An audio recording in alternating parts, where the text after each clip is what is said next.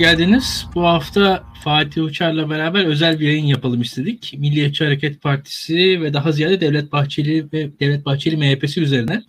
Neden bu yayını yapıyoruz? Bize gelen talepler üzerine yapıyoruz aslında. Ama e, ben bu yayın kararını aldıktan sonra düşündüm. Şöyle düşündüm. Türkiye iki bin ikiden beri Tayyip Erdoğan yönetiminin altında.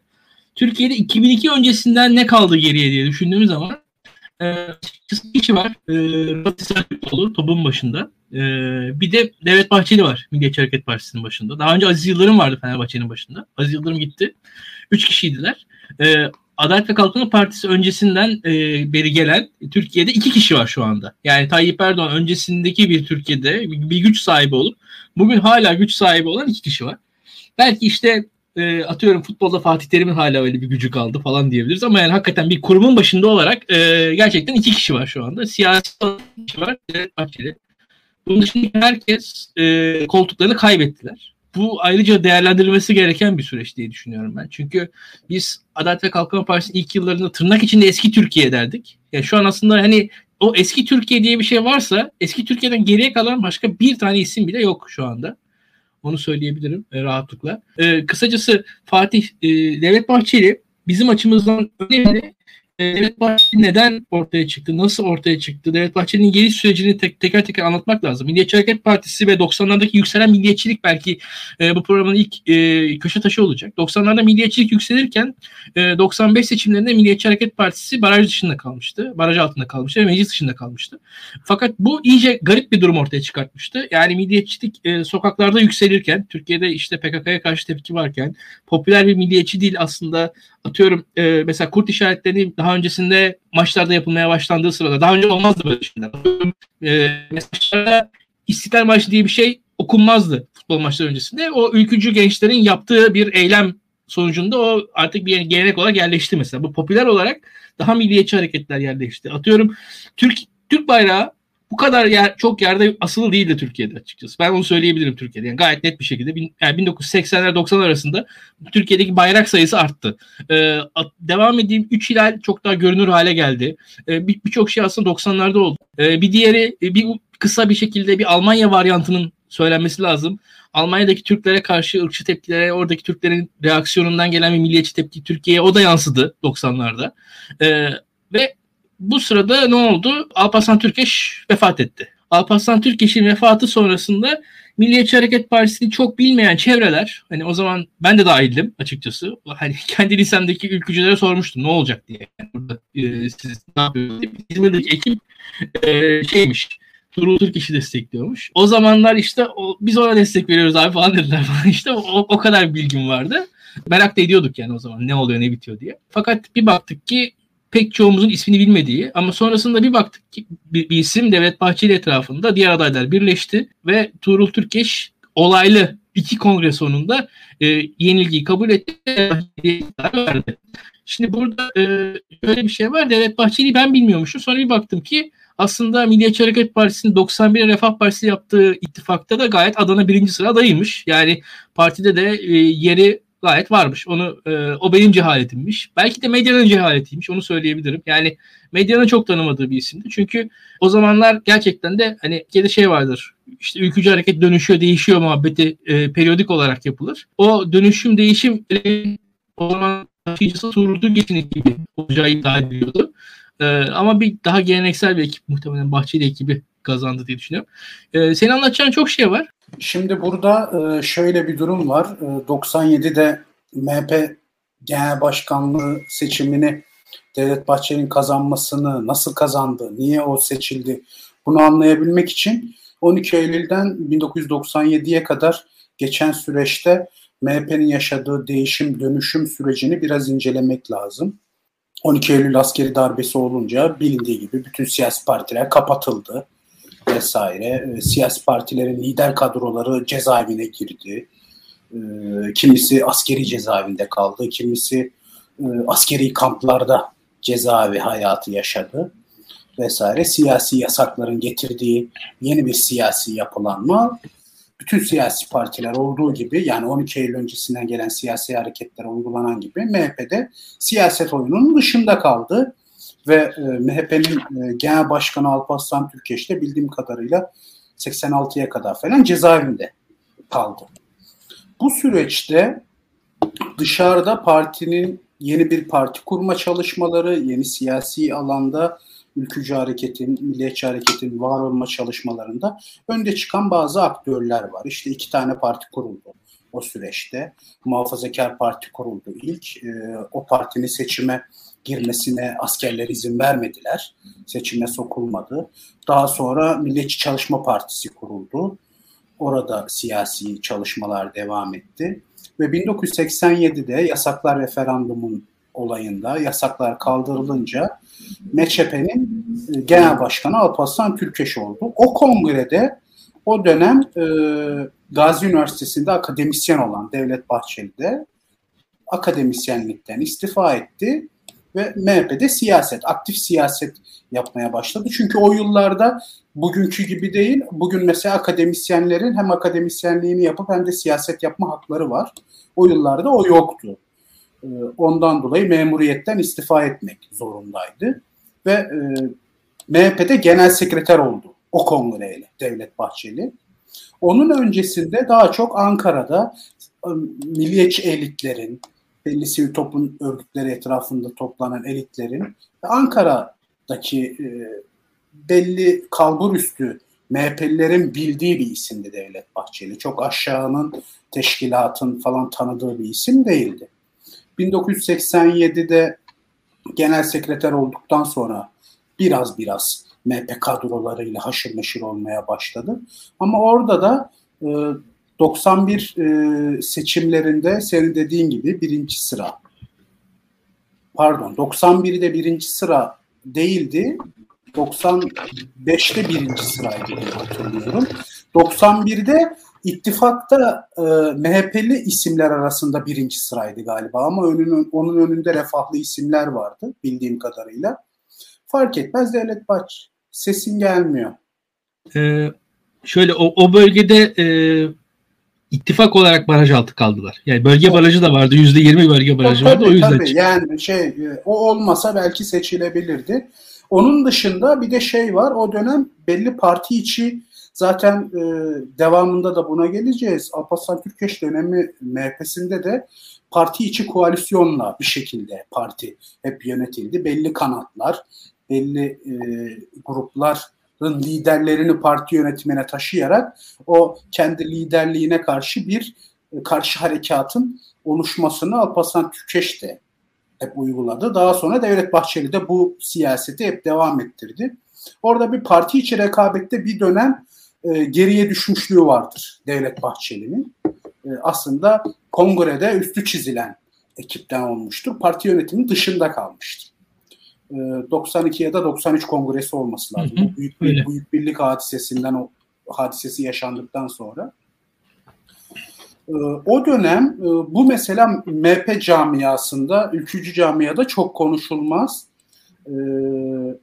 Ciddi bir parti içi muhalefet hareketi başlatılıyor Türkeş'e karşı. Bunun sebebi de şu, senin girişte bahsettiğin Türkeş'in on üç Eylül'den sonra özellikle yasakların kaldırılıp yeniden siyasete döndükten sonra bir devletle barışma süreci var. Yani o günün devletiyle. Yani buna askerler diyebilirsin, üst kademe bürokrasi diyebilirsin, siyasi elitler, iş dünyası vesaire, o devlet denilen yüksek kademeyi oluşturan kimse oralarla bir iyi ilişki kurma, dönemin trendine uygun bir siyasi alan, siyasi yöntem izleme tarzı var Alparslan Türkeş'in. Bu işte senin o bahsettiğin M H P dönüşüyor mu, M H P değişiyor mu yazılarının, makalelerinin, kitaplarının, o dönem Tanıl Bora ile Kemal Can'ın çok bu konuyu inceledikleri çok iki de güzel kitap vardır. on iki Eylül sonrası M H P'yi. Devlet Bahçeli buna karşı çıkan daha gelenekçi, ülkücü geleneğin, yani nasıl diyeyim, M H P'nin taşralı denilen e, insanlarını ve o Selçuklu coğrafyası denilen Ankara'nın doğusundan başlayan Doğu Anadolu ve İç Anadolu'nun tamamını içe alan taşra coğrafyasındaki geleneksel ülkücü damarı teslim eden hareketin lideri pozisyonunda, temsil eden hareketin lideri pozisyonunda Devlet Bahçeli, Türkeş vefat edene kadar. E, hatta o dönem bir gazete çıkarılıyor. O gazete üzerinden ciddi e, M H P yönetimi eleştiriliyor. Yani bugünkü M H P yönetimine yazılamayacak, yani yazılsa çok farklı hadiselerin yaşanabileceği yazılar o gazetede yazılıyor. Gazetenin adı Milliyetçi Çizgi Gazetesi. Gazetenin finansörü de Devlet Bahçeli. Çünkü e, bazı arkadaşlarımız belki bilmez. Devlet Bahçeli çok varlıklı bir ailenin çocuğudur. Yani diyebilirim ki belki bugüne kadar gelmiş geçmiş en zengin M H P'li olabilir Devlet Bahçeli. Yani hayatı boyunca maddi sıkıntı yaşamamış, parti çalışmalarını, kendi siyasi çalışmalarını, genel başkan olmadan önce M H P içindeki farklı siyasi çalışmalara fon aktaracak kadar da maddi durumu iyi biri. O dönem gazete çıkarmışlar. Milliyetçi Çizgi Gazetesi. Merak eden arkadaşlar biraz Google'dan ya da arşivlerden tarayıp bakabilirler. O gazetede neler yazılmış geçmişte falan. Bu sürecin sonunda doksan yedide Türkeş vefat ettikten sonra haliyle tabii M H P'nin yeni bir genel başkan seçmesi lazım. Orada üç farklı görüş ortaya çıktı. Birinci görüş, Tuğrul Türkeş'in temsil ettiği yirmi birinci yüzyıla gidiyoruz, yeni bir yüzyıla gireceğiz. Buna uyumlu bir tırnak içerisinde liberal milliyetçilik. O dönem bunlar çok yazıldı, çizildi çünkü. Yani liberal milliyetçilik nasıl olabilirse, yani bu aydınlarımızın, gazetecilerimizin Tuğrul Bey'le yaptıkları röportajlarda bunu çok kullanmışlar mesela. Arşivlerden sen de görmüşsündür. Liberal milliyetçilik ve Tuğrul Türkeş temsil ediyor bunu. İkinci ekip e, geleneksel, M H P'nin geleneksel tabanını temsil eden. İşte orada birden fazla aktör var ama en güçlü aktör Devlet Bahçeli.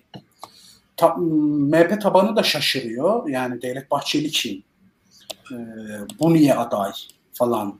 Çok da tanımıyorlar ama etrafındaki insanlar çok tanınıyor M H P tabanı tarafından. Bugünden, bugün de siyasette olan insanlar birçoğu. Örnek verelim. Mesela bugün İYİ Parti'nin teşkilat başkanı olan Koray Aydın. O dönem M H P'nin genel sekreteri ve o Devlet Bahçeli'yi destekliyor. Parti tabanı tarafında tanınan bir isim ve güçlü bir isim. İYİ Parti'nin grup başkan vekili olan Müsavat Dervişoğlu. O zaman siyasi bir görevi yok ama eski Ülke Ocakları Genel Başkanı sıfatı var. Tabanda çok etkili. O Devlet Bahçeli'yi destekliyor. Yine genel başkanlardan Suat Başaran var. Ülke Ocakları Genel Başkanlığı yapmış. Daha sonra M H P'nin teşkilat başkanlığını yapan Şefkat Çetin var. Bu isimler hem o Milliyetçi Çizgi Gazetesi döneminde de Koray Aydın hariç Devlet Bahçeli ile beraber, beraber hareket eden isimler. Ve o olaylı kongrede e, parti tabanı, delegasyonu e, liberal milliyetçilik, yeni milliyetçilik söylemi tarafında değil, bir şekilde Devlet Bahçeli etrafında toplaşarak e, geleneksel M H P siyasetini sürdürecek en makul kişinin Devlet Bahçeli olduğuna karar verdi ve Devlet Bahçeli M H P'nin genel başkanı oldu. Biraz sancılı bir süreç oldu. Ve hı hı. bin dokuz yüz doksan dokuz seçimlerine gidildi. doksan dokuz seçimlerine gidilirken tabii o dönem Devlet Bahçeli bugünkü kadar güçlü değil M H P Genel Başkanlığı makamında. Meşruiyetini koruması ve orayı yönetebilmesi için parti içi ittifaklara ihtiyacı var. Türkeş döneminde olduğu gibi o parti içi ittifaklarla doksan dokuza getirebildi sürecini ve doksan dokuz seçimlerinde ciddi bir ivme yakaladı M H P. Bir önceki seçimde yüzde sekiz virgül beş olan oyunu yüzde on sekize çıkardı. yüzde yüzün üstünde bir oy artışı sağladı ve ikinci parti ve sağ, sağ partiler arasında en güçlü parti olması dolayısıyla hemen şu konuşulmaya başladı. İki türlü. En azından M H P en kötü koalisyon ortağı olacak. Bazı aktörler ise koalisyon ortağı olmamalı, ee, başbakan olmalı. Yani koalisyonun birinci partisi olmalı. Devlet Bahçeli bunu tercih etmedi. Ee, bizim entelektüellerimiz, e, gazetecilerimiz, aydınlarımız, sen de girişte söyledin, M H P'nin genel başkanı olduğu süreçten o süreçle başlayan ve bugüne kadar Devlet Bahçeli portresini incelemiş insanlar çok az, çok sınırlı. Yani buna dair yazılmış kitap sayısı çok az, yapılmış belgesel sayısı çok az. Yani yirmi dört yıl bir şekilde Türk siyasetine belli kritik dönemlerde damga vurmuş bir isim. Aldığı kararlarla e, kamuoyunun hakkında bildiği çok şey, çok az şey var. Şimdi o dönem üç farklı koalisyon seçeneği var. Devlet Bahçeli'nin e, şey olacağı, başbakan olacağı yani. Bu koalisyon seçeneklerini değerlendirmiyor.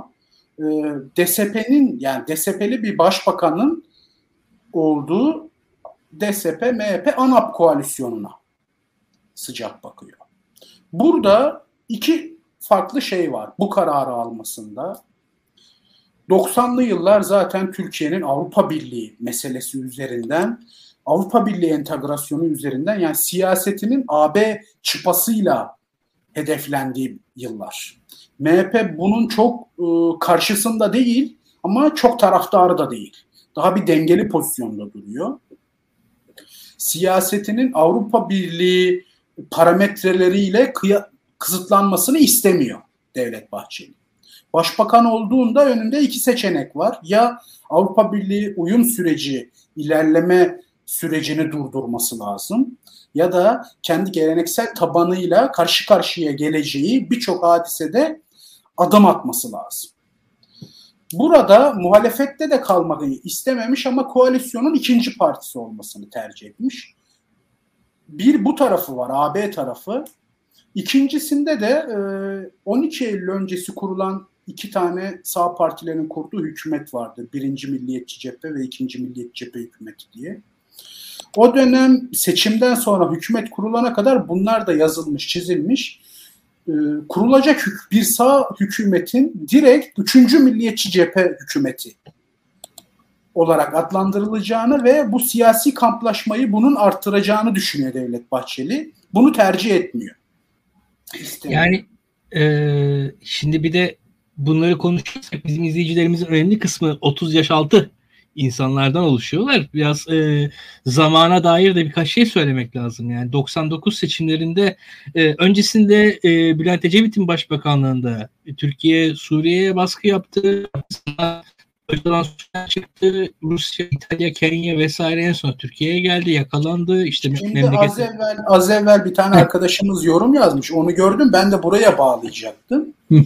Zaten doksanlı yıllarda P K K terörünün yükselmesi ve terör sonrası yaşanan terör olayları ve devletin terörle mücadele konsepti gereği bir batıya göç yaşanıyor.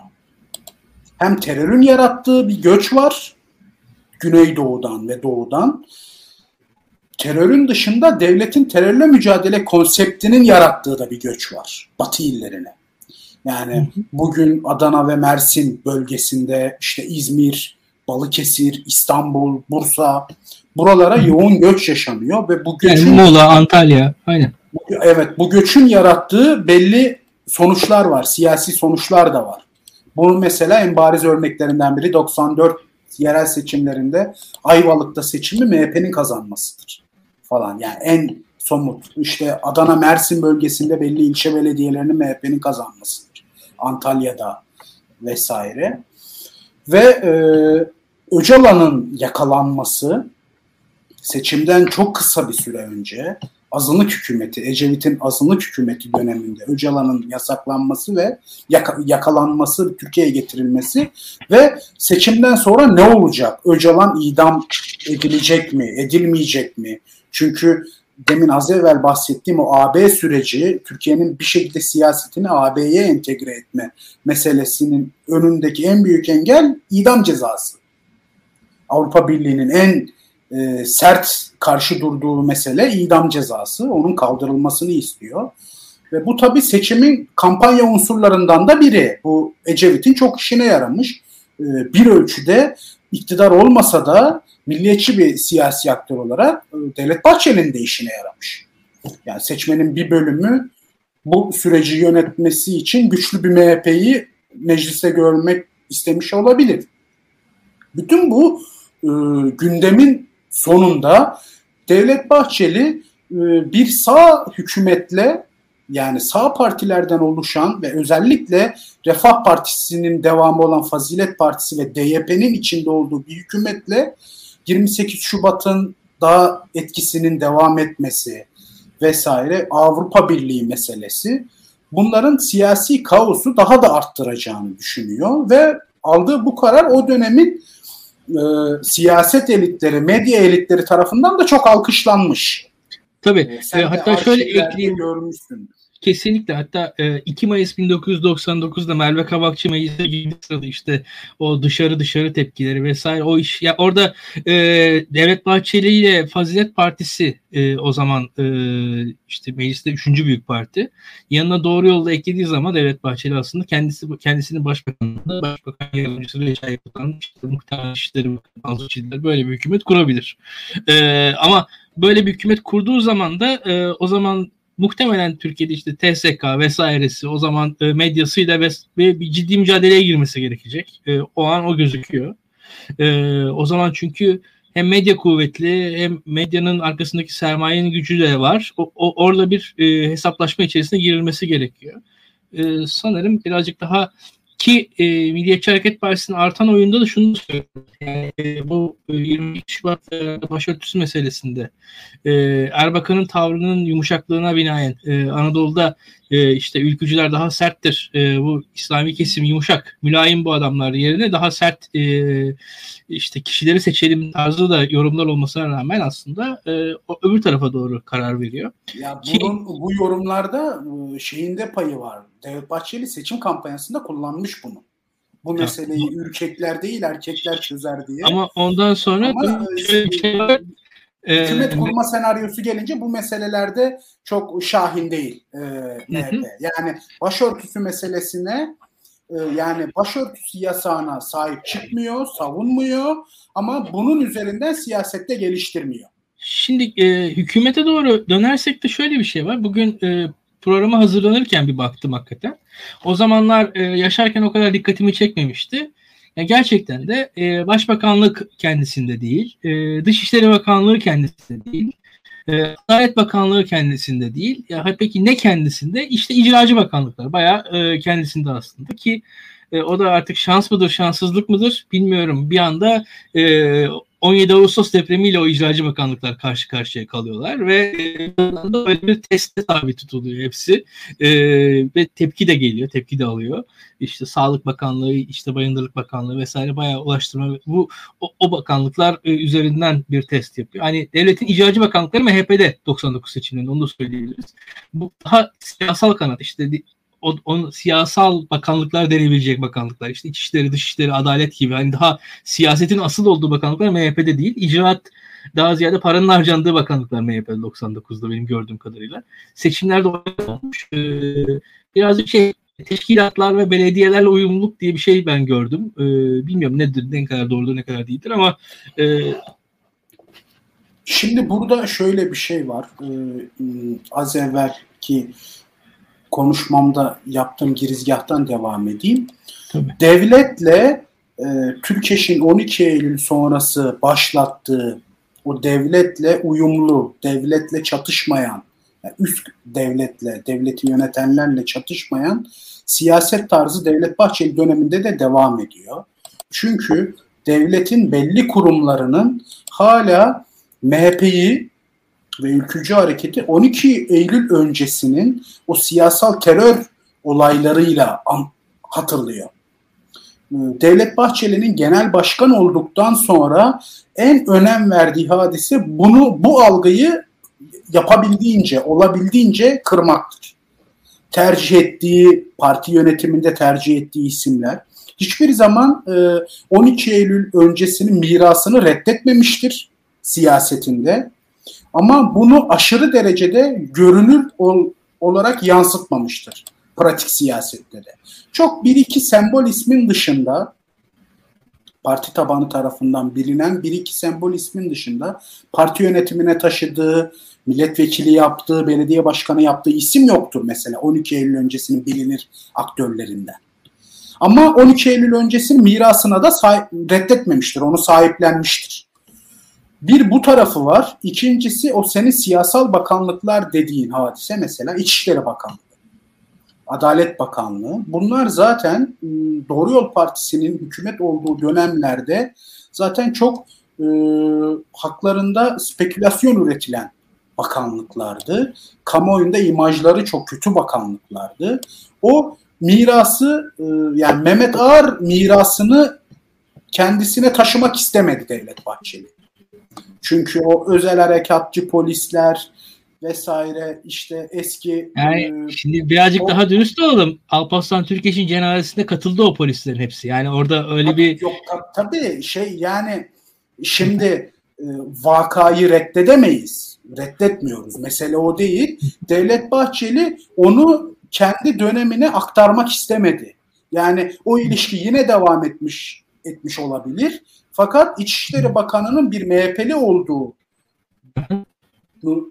göz önünde bulunursak, yani olursa bu işlerin daha çok konuşulacağını, onun önüne daha çok çıkacağını, siyasi bakanlıkları istemedi. Senin dediğin gibi daha çok icracı bakanlıklar, işte Sağlık Bakanlığı, Ulaştırma Bakanlığı, Bayındırlık Bakanlığı, Ticaret Bakanlığı, Tarım Bakanlığı gibi aslında toplumla daha çok temas kurabileceği, yapacağı icraatlerle ahaliye M H P'nin ülkeyi yönetebileceği, bu memleketin sorunlarını çözebileceğini inandırmaya çalıştı ve bir şey söyleyelim mesela, ya Devlet Bahçeli'nin hükümet ortağı olduğu dönemde Ülke Ocakları denilen kurum Milli Güvenlik Kurulu kararlarında tehdit algısı olan bir kurum.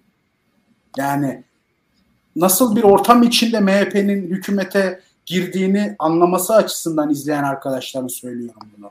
Bir hükümet, bir parti hükümet ortağı, başbakan yardımcısı sıfatıyla Devlet Bahçeli M G K üyesi, Milli Güvenlik Kurulu üyesi, bu partinin yarı resmi organı sayılan, yani resmi bir bağı yok ama yarı resmi bir bağı olduğu iddia edilen, bilinen bir kurum o M G K'da tehdit algılanan bir kurum olarak görülüyor. Türkiye'nin siyasal tablosunun anlaşılması açısından bunu bilmek lazım. Bu tür tartışmaların içinden M H P'yi çekip çıkarmak istiyor Devlet Bahçeli. Siyasi tartışmaların içinden. O kamuoyunda on iki Eylül öncesi M H P ile eşleştirmenin e, devam etmesini istemiyor. Buradan ya, devam evet. ettiğimizde sen tabii ben cümleleri biraz uzatıyor uzatıyor olabilirim. Arada girsen hiç şey yapma. Yok yok e, o açıdan çok haklısın. Çünkü e, biz şeyi unutmuş durumdayız. Yani bu e, mesela otuz bir Ekim e, bin dokuz yüz doksan yedi M G K'sına değiştirilen Milli Güvenlik Siyaset Belgesi'nin üçüncü maddesinde Türk milliyetçiliği bazı kişilerle uçlara dönüştürmek istemektedir. Ülkücü mafya bundan yararlanmak istemektedir. Bu da bir tehdit unsuru oluşturmaktadır. Yani bu da yani şu an şey gibi, ben de bu notları dersimizi çalışıp geldik derken hakikaten çalışıp geldik. Ee, bunda yeri geldi ekleyeyim dedim sadece. Bir cümlede ben bu ıı, konuda ekleyeyim. Devlet Bahçeli'nin çekindiği bir olay daha var. Neden başbakan olmayı istemedi? D S P'li bir koalisyonda bulunmak istediğini anlamamız açısından. doksanlı yıllarda Avusturya'nın meşhur bir partisi vardır. Avusturya Özgürlük Partisi. Haider diye bir lideri var. Aşırı sağcı. Jörg Haider. Jörg Haider. Aşırı sağcı bir isim. Onun da M H P'ye paralel bir şekilde Avusturya'da doksanlı yıllarda güçlenmesi var. İşte doksan beş seçimlerinde yüzde yirmi oy alıyor. doksan dokuzda yüzde yirmi yediye çıkarıyor oylarını falan. Ee, ikinci ve üçüncü partiler doksan dokuzda koalisyon kuruyorlar. Haider'in partisi ikinci parti fakat başbakanlığı üçüncü partiye veriyor. Kendisi başbakan olmak istemiyor. Onun da önündeki en önemli engel bu aşırı sağcı bir siyasetçi olması. İşte Avusturya Avrupa Birliği üyesi, diğer Avrupa Birliği ülkelerinden sık sık, sık karşı açıklamalar geliyor. Avusturya nasıl bir aşırı sağcı ismi hükümet ortağı yapar? Bu niye yükseliyor falan gibi. Devlet içinde e, sol siyasetçiler, devleti yöneten elitler, bunlar da tabii çok kaygılı. M H P'nin seçim başarısı ve o koalisyon hikayelerinde o da bir örnek. Haider'in e, yarattığı Avrupa'daki sarsıntının kendisinin bir başbakan olması durumunda Türkiye'nin A B ile ilişkilerini, dış ilişkilerini negatif yönde etkileyeceğine de düşünüyor. Onun için de bence parti tabanı açısından bu işler çok yanlış kararlar. Almış olduğu kararlar. Bunun bedelini de iki bin ikide ödeyecek günü gelince. Başbakan olmak istememesi, siyasi görünümü yüksek bakanlıkları almaması vesaire ve D S P ile bir koalisyon kurması, onun siyaseten yaptığı büyük hatalar ve Öcalan'ın idamının e, parlamentoya getirilmemesi e, başbakanlıktan. Bunlar çok büyük hatalar ama Türkiye'nin lehine olan hatalar gibi e, siyasi elitler ve medya tarafından görülmüş. Bu kararlarından dolayı çok alkışlanmış Devlet Bahçeli ta ki erken seçim kararına kadar. Erken seçim kararı zaten Devlet Bahçeli'ye dair e, ilk kafamızdaki şey e, soru işareti soru işareti gibi ve e, şöyle bir şey var, e, e, Anasol e, D S P M H P ANAP hükümetinde D S P e, Kemal Derviş'in e, istifası, ayrılması sonrasında özellikle Bülent Ecevit'in e, sağlığının kötüleşmesi ve Bülent Ecevit'in e, sağlığının kötüleşmesiyle beraber e, yeni bir hareketin ortaya çıkması ve D S P'nin ortadan ikiye bölünmesiyle birlikte ki e, yeni hükümet senaryoları tartışılmaya başlandı ki öyle ya da böyle e, artık bu süreçte şey de olmuştu, e, bir yandan da Fazilet Partisi kapatılması süreci yaşanıyordu ve e, öyle ya da böyle Tayyip Erdoğan'ın siyaseten yükselişi de gözüküyordu ve e, oluşan ekonomik şartlar, ekonomik krizle beraber de e, birçok e, e, siyasi yorumcu gelecek seçimin sonuçlarını bilemiyordu. Yani Türkiye'de bir siyaset boşluğu olduğu söyleniyordu. Herkes bir şeyler şansını denemeye çalışıyordu. O an düşünün Melih Gökçek parti kuruyordu mesela. Yani kendisi e, oturuyor. Birçok insan parti kurmaya kalkıyordu. Hasan Celal Güzel parti kuruyordu ve birçok sahada enteresan isimler e, arkadan yürüyerek heyecanla ortaya çıkıyorlardı. Orada da ciddi bir boşluğun olduğu söylenen bir zamanlardı.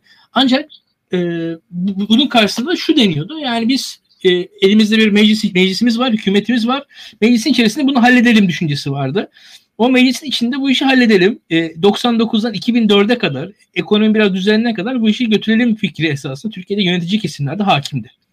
E, şimdi yönetici kesimlerde hakimdi meselesi de şöyle önemli Türkiye'de Fatih. Şimdi e, Devlet Bahçeli'nin etkisi daha öncesinde aslında şurada vardı. Yani Devlet Bahçeli, e, Bülent Ecevit'e e, özellikle bu e, Ahmet Necdet Sezer tercihinde ciddi destek verdi. Ve e, Devlet Bahçeli'nin e, Ahmet Necdet Sezer meselesinde Bülent Ecevit'e verdiği destek aslında e, daha ziyade e, eski siyasal aktörlerin önünün kesilmesi amacıyla verilmiş bir destekti benim gördüğüm kadarıyla. Yani o zaman Mesut Yılmaz'ın veya Süleyman Demirel'in Cumhurbaşkanlığı gibi ihtimaller vardı Türkiye'de. Onlar güçlü insanlardı. Daha ziyade bir yaklaşma noktasıyla beraber o beş ittifak neredeyse mecliste kuruldu. M H P içerisinde o Salih Somuncuoğlu meselelerini hatırlarsınız zaten. E, Cemal Engür'de falan. Onları da bir anmak gerekir burada. Madem bu kadar tarih şey yapıyoruz. Bunu da ekleyelim. E, orada da D S P'nin yanında durmuştu. Ee, Ecevit'in yanında e, durdu. Zaten e, işte oradaki adaylıklar madaylıklar olsa da ne, Ahmet Necdet Sezer sonunda beklendiği gibi seçildi. Öyle beş yüz milletvekilinin oyunu alamadı. üç yüz vesaire civarı bir oyla seçildi. Ama yeterli zaten. Orada kaç yüz oy almadığını. Karşısında aday yoktu. Yani. Tabii. Yani aynen öyle. Orada göstermelik adaylar vardı. Öyle söyleyelim.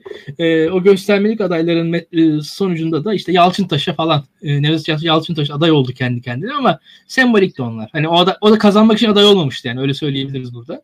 E, buradaki mesele şuydu. E, yani meclisin içerisinde bunu sistemin hani aktörleri, mevcut aktörleri sıkıntıyı meclisin içinde çözmek istiyorlardı. E, ama meclisin içerisinde çözme meselesinde Bahçeli benim gördüğümde dışarıda kalacağını hissetti. Senin buna dair bir anlatın var. Aslında yani anlatının ötesinde bence. Yani çok da tartışmalı bir konuda değil. Ee, buradan sen devam et. Ee, bu programın ama ana merkezi bu anlatı çünkü. O yüzden söylüyorum. Şimdi burada şöyle bir durum var. Bu Cumhurbaşkanlığı meselesinde aslında her partinin bir adayı var. Cumhurbaşkanlığı gündemi işte Demirel'in görev süresi bitiyor. Bir e, Cumhurbaşkanı seçilecek. O dönem D S P Mehmet Haberalı. Mehmet Haberal ismi öne çıkıyor. ANAP e, Mesut Yılmaz'ı aday yapmak istiyor. İşte M H P, Devlet Bahçeli'nin de e, akademiden, üniversiteden hocası Kamil Turan'ı aday yapmak istiyor falan. Böyle adı. Tabii her parti kendi adayını çıkarınca Cumhurbaşkanı seçemezsin. Nitelikli çoğunluk lazım. Orada nitelikli çoğunluğu kimle sağlayabiliriz? Yani en azından koalisyon ortakları kimle sağlayabilir? İşte Mesut Yılmaz'ın bir teklifi var. İşte e, benim adaylığımı destekler misiniz diye. Tabii Devlet Bahçeli buna karşı çıkıyor. Mesut Yılmaz'ın adaylığını istemiyor. Şeyi destekliyor ama Süleyman Demirel'in görev süresinin uzatılmasına destek veriyor ama anayasanın değişmesi lazım. Muhalefetten destek bulamıyorlar orada da. E, Fazilet ve Doğru Yol'dan destek bulamıyorlar. O da gündemden çıkınca bir ortak aday bulalım. İşte siyasilere en az tehdit edecek kim? İşte Anayasa Mahkemesi Başkanı olan Ahmet Necdet Sezer. Zaten yedi yıl görevini yapar, emekliye ayrılır. Siyaset yapabilecek biri de değil e, vesaire diye. En siyasiler için en az maliyetli bir isim seçmişler ama siyasilere en yüksek faturayı da Ahmet Necdet çıkarmış. Mehmet Ahmet Necdet Sezer çıkarmış günün sonunda. O da bir tabii bir trajedi gibi diyelim. Burada Ee, koalisyonun kurulduğu günden beri özellikle yani on yedi Mayıs doksan dokuz olması lazım ee, koalisyonun mecliste güven oyu aldığı tarih. Şimdi birincisi Türkiye'nin önünde bir Abdullah Öcalan meselesi var. Ee, Avrupa Birliği uyum süreci, Avrupa İnsan Hakları Mahkemesi nezdinde imzalanan protokoller vesaire ve eş zamanlı Türkiye'deki yargının Öcalan hakkında idam cezasını verip Başbakanlığa kararı göndermesi. Bunlar eş zamanlı ilerliyor ve e, Öcalan'ın idam edilmesini savunan bir parti hükümet ortağı. E, D S P ve ANAP yapmayalım bunu diyor. Avrupa ile, Avrupa Birliği ile sıkıntı yaşar bu sebeple Türkiye. Şimdi bunu yapamıyorlar e, ama Devlet Bahçeli bunu koalisyonun devam etmesi ya da etmemesi üzerinde bir sorun olarak görmüyor. Koalisyon devam ediyor. Fakat iki bin bir ekonomik krizi, işte Kemal Derviş'in Türkiye'ye gelmesi, işte bunun yarattığı siyasi sonuçlar ve iki bin ikiye gelindiğinde o dönem ya gazetelerde, te, akşam televizyonların tartışma programlarında konuşulan bir hadise var. Ekonomik krizin teknik ayağı, teknik alanda ekonomik krizin yapılması gereken kanunlar, yapılması gereken reformlar ayağı tamamlanıyor ve ekonomi hafiften toparlanmaya da başlıyor. Ama bir yerde tıkanıyor. Tıkandığı noktayı Kemal Derviş'e sorulduğunda hem gazeteciler hem e, bakanlar kurulu toplantılarında kabine üyeleri vesaire artık diyor siyasi reform gerekiyor. Siyaseten bir yeni bir e, şey sunmam, vizyon koymamız lazım. Bu olay olurken eş zamanlı olarak D S P'nin genel başkanı ve aynı zamanda başbakan olan Bülent Ecevit'in ciddi bir sağlık problemi var. Hastaneden yönetiyor uzun bir süre devleti Ecevit. Orada D S P içinde bir ayrılmanın öncüsü iç bir çalkantı da başlıyor. Bunu e, ben şeyden dinlemiştim, bir televizyon programı mıydı, belgesel miydi? Şevket Bülent Yahnici, o dönem M H P'nin parti sözcüsü. D S P'li yetkililer Bülent Ecevit'ten acaba başbakanlık yapmaya sağlığınız elverişli mi, bir rapor alabilir misiniz yani diye bir belge istemişler Bülent Ecevit'ten. Hı hı. Şimdi bütün bunları eş zamanlı düşünelim ve gazetelerde yazılan o dönem M H P'siz bir hükümet senaryosu. Ee, Doğan grubunun çıkarttığı bir konudur bu. M H P Avrupa Birliği sürecini tıkıyor. Uyum yasaları, e, Kopenhag kriterlerinin sağlanması noktasında birçok kanunda ayak diriyor. Ve bu Türkiye'nin Avrupa Birliği yolunu tıkıyor. Ne yapmak lazım? İçinde M H P'nin yer almadığı bir hükümet kurmak lazım. Bu konular tartışılmaya başlanıyor Ankara'da. İşte İstanbul'daki basın çevrelerinde, iş çevrelerinde vesaire. Ve o dönem e, M H P'liler bunun ismini hatta bir gazeteci de galiba Gökkuşağı Koalisyonu koymuştur. içinde M H P'nin yer almadığı, aslında M H P ile e, Fazilet'in, zaten Fazilet'te kapanmış, Saadet ve AK Parti diye iki parti var. Saadet'in ve M H P'nin yer almadığı, gerekirse AK Parti'nin de içinde yer alabileceği bir geniş koalisyon senaryosu üretiliyor ve Devlet Bahçeli bundan çok etkilenmiş.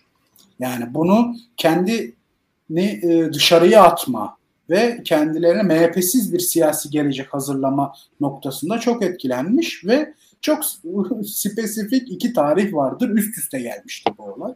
beş Temmuz iki bin iki'de Frankfurt'ta Doğan grubu bir yeni baskı tesisi inşaatı.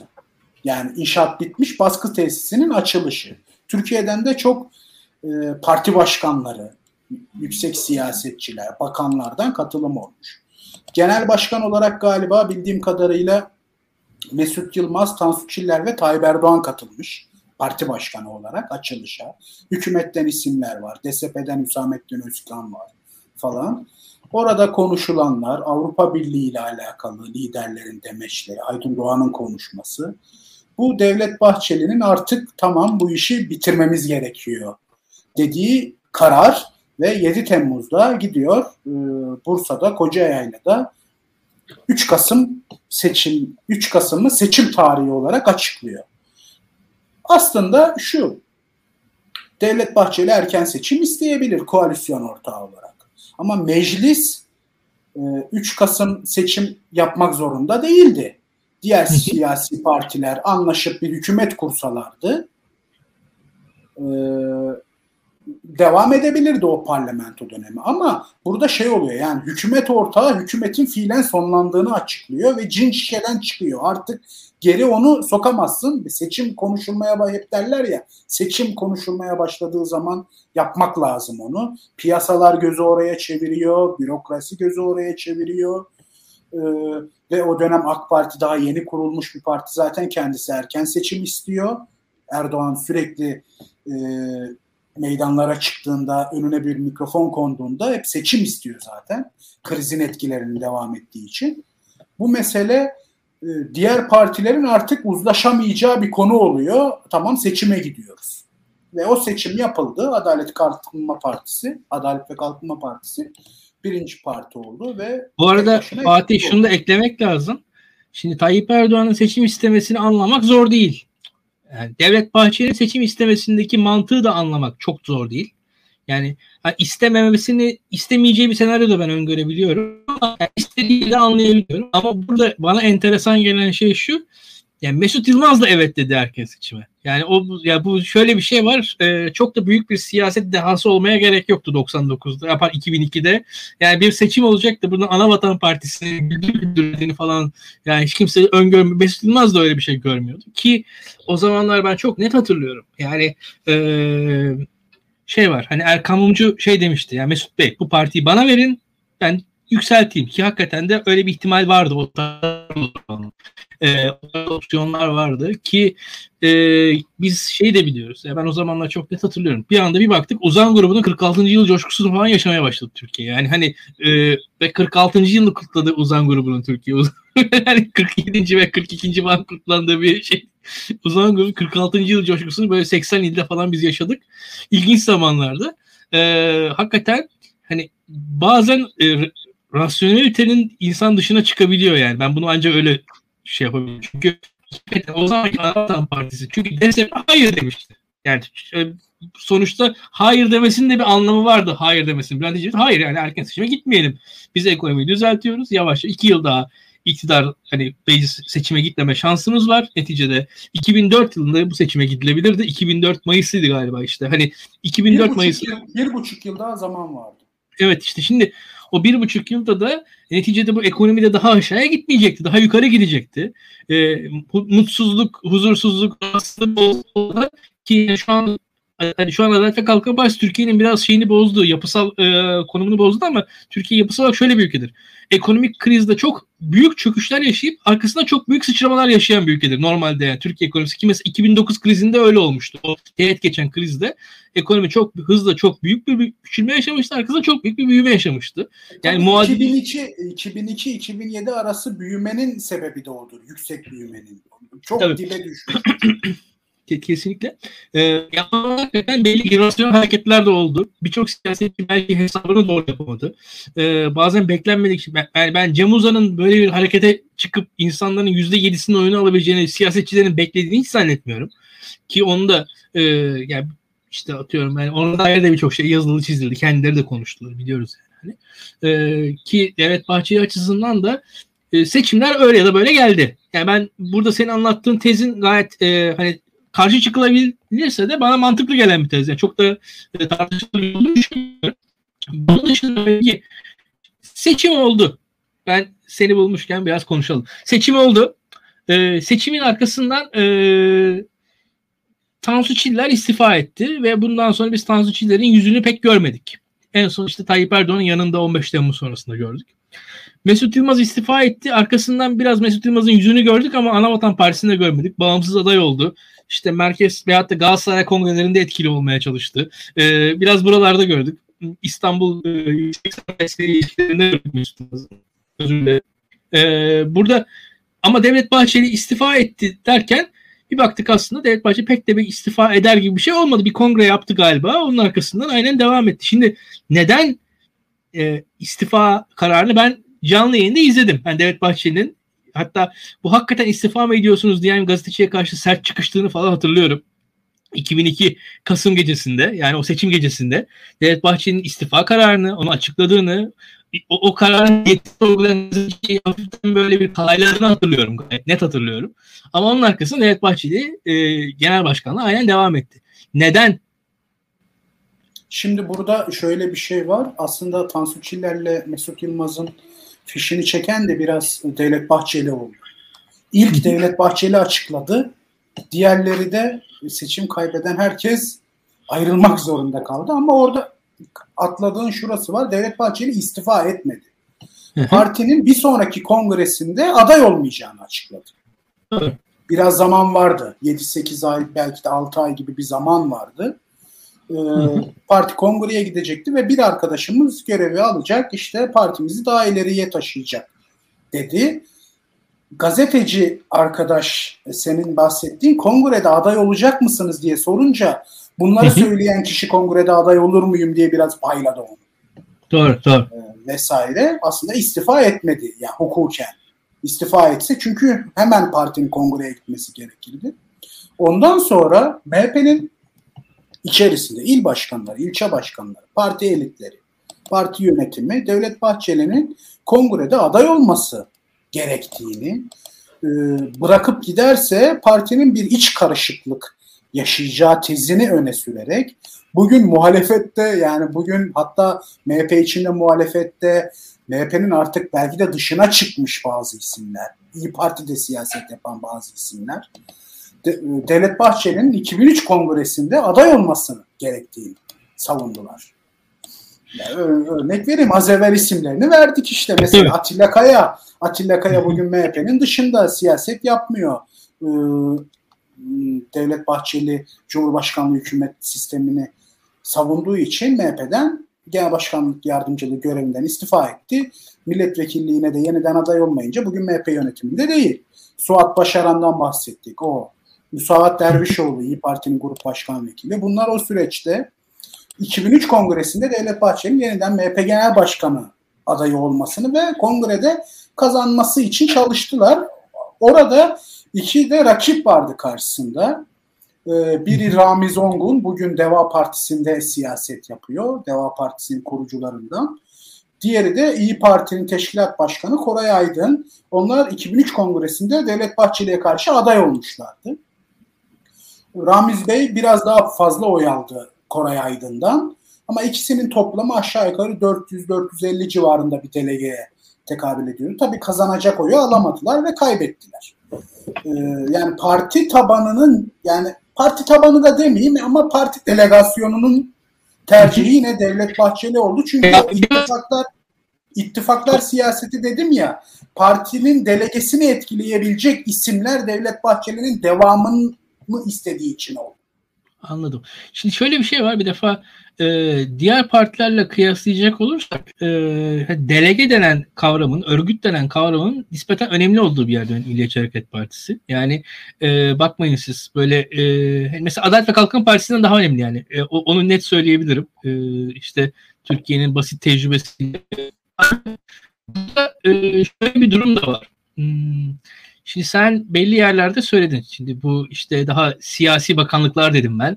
Orada başka şeyler de söyledim. Belli işte M H P kendisini bir gruplardan uzak tutmaya çalışıyor dedim. Şimdi Devlet Bahçeli aday olmazsa o grupların hakim olabilmesi ihtimali de e, konuşuldu diye düşünüyorum ben açıkçası. E, bir de işin o tarafında olduğunu düşünüyorum. Yani orada Devlet Bahçeli'nin yani Devlet Bahçeli gitse kim gelecek sorusunun Devlet Bahçeli'nin gitmesi sorusundan daha önemli olduğunu düşünüyorum ben o süreçte. Şöyle, bu soru sorulabilir, konuşulabilir. Fakat en azından iki bin üç kongresi açısından söyleyeyim. Ee, diğer iki ismin, yani en azından aday olmuş diğer iki ismin hı hı. E, o kür bir işin o, içerisinde. O, o isim ama Devlet Bahçeli aday olmasa yani. Ben o isimler yani, onun şeyi. Olmasa başka bir isim çıkabilirdi. Tabii doğru, bu spekülasyon aslında daha çok bin dokuz yüz doksan yedide yapılan kongre için çok önemliydi ve ciddi ciddi bizim gazetelerimizin bazıları Mehmet Ağar'ın M H P Genel Başkanı olabileceğini, aday olsa kongreyi kazanabileceğini anlattılar vesaire. Yani bu tabii e, bu olabilir, olmaz diye bir şey yok. Bugün de konuşulmuyor mu Süleyman Soylu'nun M H P Genel Başkanı olabilme ihtimali? Konuşulmuyor. Konuşuluyor. Tabii senin dediğin tez de gerçek olabilir yani. Benim o yönlü, benim düşüncem o şekilde değil ama çok da yabana atılacak bir şey değil. Yani ben burada şey gibi, bizi izleyenler dediğimiz gibi genç arkadaşlar e, konuşulmuş isimler diye söylüyorum. Yani burada illa dediğim de, şey böyle. Bir de, bir de şey var İlkan, böldüm kusura bakma. Evet. Bu doksan yedi kongresi de dahil. Bu isimler neden Devlet Bahçeli'yi tercih etti sorusu olursa yani aslında siyaseten taban tarafından Devlet Bahçeli'den daha çok benimsenen isimler var. Hı hı. Birincisi Devlet Bahçeli'nin siyasi sicilinin temiz olması. Ee, ikincisi yani adli sicilinin temiz olması. Hı. Bu çok önemli. Üçüncüsü de bu arkadaşların ciddi bir bölümü Devlet Bahçeli'yi en azından bir sonraki kongrede biz yenebiliriz. Yani onun zaten tabanla bir bağlantısı yok. Yani doğru. Tabanla bağlantıyı kuran biziz. Yani onu istediğimiz an değiştirebiliriz. Ee, Tuğrul Türkeş olursa, atıyorum Ramiz Ongun olursa, şu olursa bu olursa, ya bunlar zaten karizmatik isimler parti tabanı açısından, delegasyon açısından. Onları değiştiremeyiz. Devlet Bahçeli'yi istediğimiz anda değiştirebiliriz diye bir plan yapmışlar ama Devlet Bahçeli de o planı uygulatmıyor bu arkadaşlara artık daha sonradan ve iki bin on üç kongresini bu şekilde kazanıyorlar. iki bin üçten iki bin yediye kadar da e, devlet yani M H P meclis dışında kalmış bir parti. yüzde sekiz buçuk oy almış, meclis dışında kalmış. iki bin yediye kadar işte ne oluyor o dönem Türkiye'de? Bir Kıbrıs meselesi var. E, Kıbrıs'taki referandum meselesi, Annan planının referandumu. Türkiye'nin A B uyum süreci kapsamında hızlı bir A B reform sürecine girmesi var. Ve iki bin dörtlerden itibaren artık Türkiye'de terör olayları var. Hı hı. Ciddi P K K terörü yeniden büyümeye başlıyor. Çünkü iki bin ikide çok minimalize edilmiş bir P K K terörü var. Zannetmiyorsam iki bin yedide şehit sayımız yedi olması lazım. iki bin ikide.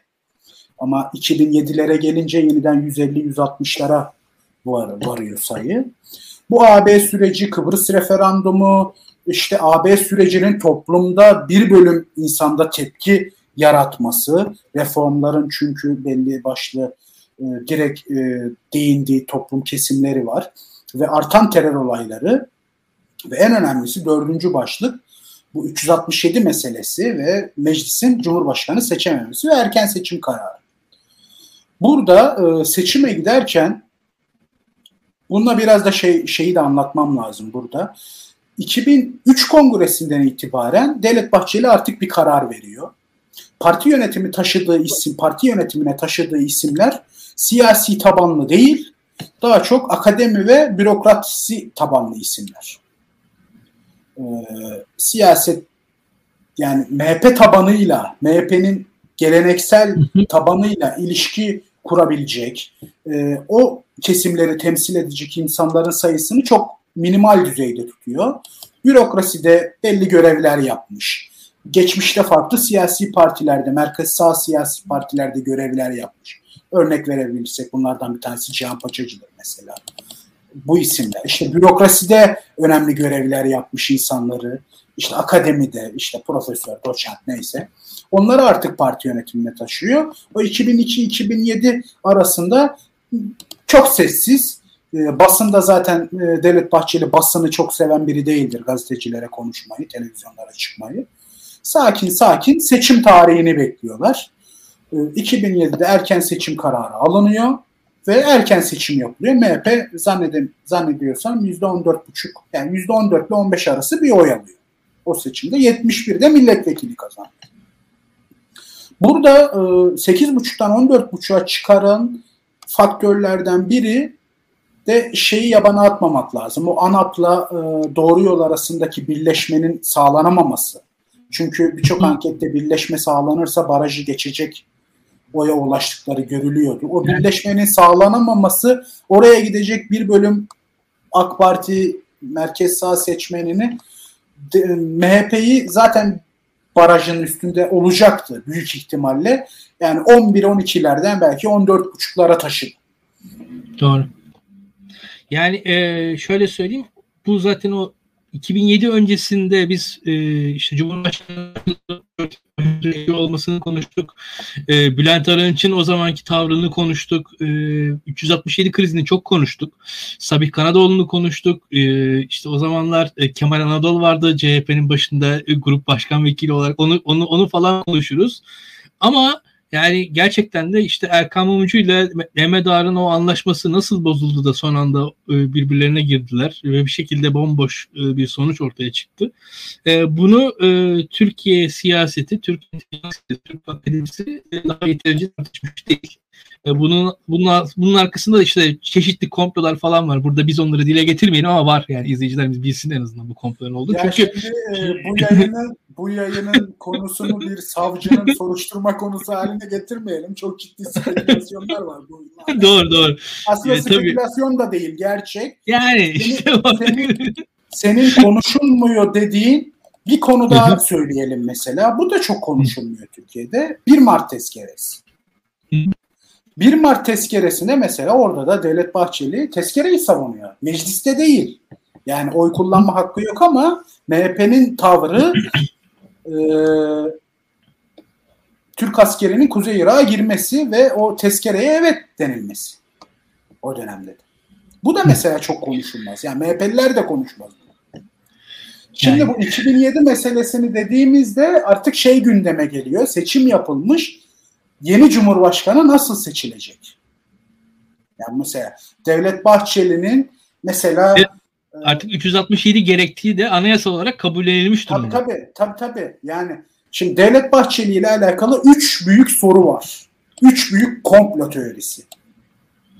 Sosyal medyada, basında vesaire üretilen. Birincisi iki bin iki erken seçim kararı. Onu konuştuk.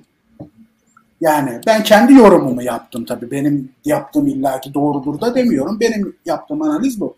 İkinci en büyük komplo teorisi de Abdullah Gül'ün Cumhurbaşkanı seçilmesini sağladı. Bunu bu söylenir mesela. Yani özellikle üç yüz altmış yedi kararının ateşli savunanlar. Şimdi burada şöyle bir şey var. Senin dediğin gibi şimdi Anayasa Mahkemesi'nin bir kararı var. Meclis toplantı yeter sayısının üç yüz altmış yedi olduğuna da. Ve seçim yapılmış. Seçim yapılmış ve seçimden AK Parti güçlenerek çıkmış. Bir önceki seçime kıyasla. Milletvekili sayısı tabii düşmüş M H P meclise girdiği için ve e, D T P'nin bağımsız adaylarla meclise girmesiyle ama yüzde kırk yedi civarında oy almış AK Parti. Ve bunun ürettiği bir siyasi sonuç var. Şimdi o dönem M H P'ni yönetenlerin e, söyledikleri basına, mesela kampanya sürecinde, mesela Devlet Bahçeli seçim kampanyasını geçmiş seçimlerde, yani ondan önce ve sonra hiç yapmadığı şekilde tamamıyla P K K meselesine odaklatmış. Yani Adana'da, Mersin'de, işte Ankara'da, Erzurum'da, mesela meşhur ip atma olayı Erzurum'dur. iki bin yedi seçimidir mesela. Bu Öcalan'a asacaksın da ip mi bulamıyorsun vesaire diye.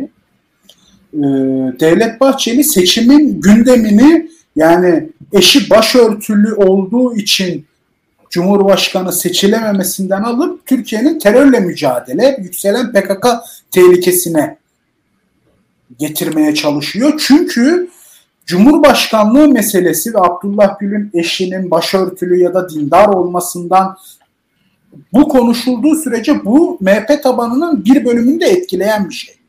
Yani Anadolu taşrasında M H P ile AK Parti seçmeni arasında geçirgenlik olan bölgelerde bu M H P'nin önünü tıkayan bir şey. O mesela parti yöneticilerinin söylediği bu başörtüsü meselesi, diyor. Yani kazanabileceğimiz on yedi on sekiz milletvekilini kaybettik İç Anadolu bölgesinde, özellikle Selçuklu coğrafyası denilen bölgede. Şimdi bu da bir vakayken Devlet Bahçeli artık bu Cumhurbaşkanlığı seçimi meselesini Türkiye'nin gündeminden kalkmasını istiyor. Ya e, hızla Çünkü şöyle halk söyleyeyim. Karar, halk kararını Bak, vermişti. Tabii tabii. E, hızla şöyle söyleyeyim Fatih. Şimdi iki binlerin Türkiye siyasetinin temel fenomenlerinden biri de ulusalcılık. Ama niye adı ulusalcılık ve hani teknik olarak sözlük anlamıyla bakarsanız niye işte aynı kelime de, de diyebilirsiniz ama değil. Yani e, bu farklı bir sosyal e, sınıfı da temsil ediyor. Orada E, ulusalcılıkla M H P arasındaki ilişkide M H P'ye ulusalcılık atfettiği bir şey var ama M H P o şey değil. Yani orada e, ve e, burada da oradaki ulusalcı kesim de M H P'ye dair belli bir umutlarını yükseltir. Bir noktaya kadar gelir o umutlar. E, hatta böyle o zamanlar hatırlarsın işte İstanbul Ülke Ocakları Başkanı'yla bu e, birisi iş, o, o zaman İşçi Partisi miydi? E, onun arasında ilişkiler falan vardı. Öyle şey, şeyler... şeyi, şeyi diyorsun. Perinçey'in oğlunu diyorsun. Ha, tabii tabii tabii. Yani, ama o, o tarz... iki bin üç ya da iki bin iki idi galiba. Tabii. Ya, ama işte o tarz ilişkilerle bir şeyler umuldu, bir yan yana gelinebilir mi falan, ama e, şu var, o ilişkilerin e, dayandığı bir sosyal zemin aslında o kadar yok yani, hani öyle bir gerçeklik yok ortada. E, biraz biraz e, hani bu Devlet Bahçeli'ye dair olan şeyler de biraz hani gerçekliğin tokadını yüzüne vurmak gibi bir şey yani bir yerden sonra. Bana öyle geliyor. Çünkü fazla ümit var. E, ya kendi siyasal pozisyonu, ya işte ben şuraya şunu desem, şu da benim yanıma gelse, o da beni desteklesin. Bu da yani o kadar var, e, varsayımların arka arkaya gelip e, yan yana gelmesi, o kadar yıldızın e, arka arkaya gelip e, bir düz çizgide buluşması falan kolay işler değil siyasette. O Devlet ama Bahçeli meselesinde... Bu, ama bu, bu senin dediğin doğru. Yani ulusalcılık ve ülkücülük, Türk milliyetçiliği meselesinin kesiştiği alanlar var ve çok ciddi ayrıştığı alanlar da var. Yani bu ortak bir hikaye üretebilme zemini olan bir şey değil. Fakat bu hayal kırıklığının oluşmasında Devlet Bahçeli'nin de etkisi var. Çünkü iki bin iki iki bin yedi arası özellikle bu Kıbrıs referandumu hikayesinde ve belli şeylerde, e, ordu kademelerinde yapılan atamalarda vesaire, mesela o geçenlerde yeniden basına yansıdı. Yani silahlı kuvvetlerin üst kademesine mektup yazmışlığı var Devlet Bahçeli'nin. Hükümete engel oldu. Yani M H P siyasetinde yoktur böyle bir şey. Yani Türkeş eski bir askerdir vesaire. Yani darbe yapmış da bir askerdir. Fakat onun döneminde böyle bir şey yoktur. Yani askerlerle direkt temas. Devlet Bahçeli kendi genel başkanlığında askerlere hükümete engel olun diye mektup yazdı. Yani Türkiye'nin o zaman üç yüz küsür generali vardı. Mesela üç yüz küsür generale mektup yazdı. Ya bu o çevrelerdeki, yani onlar da çünkü rahatsız ya askerlerde Abdullah Gül'ün Cumhurbaşkanı seçilmesinden vesaire. Yani o ümit, yani hayal kırıklığını yaratan olay da biraz da bu yaşanan hadiseler, iki bin iki iki bin yedi arası yaşanan hadiseler. Ama tabii Devlet Bahçeli günün sonunda bir siyasetçi. O partisinin ve kendi siyasetinin faydası üzerine bir gelecek arzusu var. Çünkü düşünelim, iki bin yedi seçimlerinden sonra da o meclis yine Cumhurbaşkanı seçemeseydi, yeniden bir erken seçim kararı alınsaydı ne olurdu? Ya AK Parti yüzde elli beş falan olurdu herhalde. Yani doğru. yüzde kırk yedi idi zaten. M H P büyük bir ihtimalle baraj altı kalırdı vesaire. Bunun siyasi bir sonucu yok ki. Onun için orada çok pragmatik bir davranış var. Ee, buradan biraz daha ileri gidelim. Şey de mesela o o çevreleri şey de çok rahatsız etmişti. iki bin dokuz galiba türban meselesi. O dört yüz on birer kaosa kalktı manşetinin hikayesi. O da evet. Mesela orada e, M H P'yi yönetenler ya bu e, başörtüsü meselesinin siyasetin gündeminden kalkması gerektiğini düşünüyorlar. Çünkü kendilerinin Anadolu'da, Anadolu taşrasında siyaseten önlerinde büyük engel olduğunu görüyorlar. M H P'nin belli bölgelerde siyaseten sürekli karşısına çıkan bir şey. Ve iktidar olduğu dönemde de Devlet Bahçeli de bu konuda çok öyle iyi bir hikayesi yok zaten. Girmemiş bu konuya. Ve nasıl olsa iktidarda biz değiliz. Ee, iktidarda olan AK Parti, biz anayasalda yapılması gereken değişiklikte AK Parti'ye destek verelim. Sonuçta icracı biz değiliz. İcracı onlar diye bir siyaset geliştiriyor ve dört yüz on bir oyla kabul ediliyor. Fakat tabii daha sonradan Anayasa Mahkemesi şu falan bir şekilde o biraz gecikti. iki bin on üçlerde ancak çözülebildi o hadise. O da mesela o ulusalcı çevreleri çok M H P ile Devlet Bahçeli ile ilgili soru işareti ürettikleri, yani komplo teorisi ürettikleri, bu zaten bunlara çalıştı sürekli vesaire. O meşhur birinin biz e, ne, biz kurdun kanı kırmızı akar bilirdik, yeşil akıyormuş meğer diye meclis konuşması vardı. Bir C H P milletvekilinin çok böyle saçma sapan yorumlar. E, ya, Şimdi konuşurken gülmemin sebebi de şu, ya ne saçmalıklar yaşamış ya. Yani, yani geriye dönüp bakınca insan hayret ediyor yani. Ya, Ve e, şundan da bahsetmek lazım. Ha, tabii sen bunu söyleyeceksin. Yani hakikaten hayat ileri doğru yaşanıyor, yaşanıyor geriye doğru anlaşılıyor gerçekten.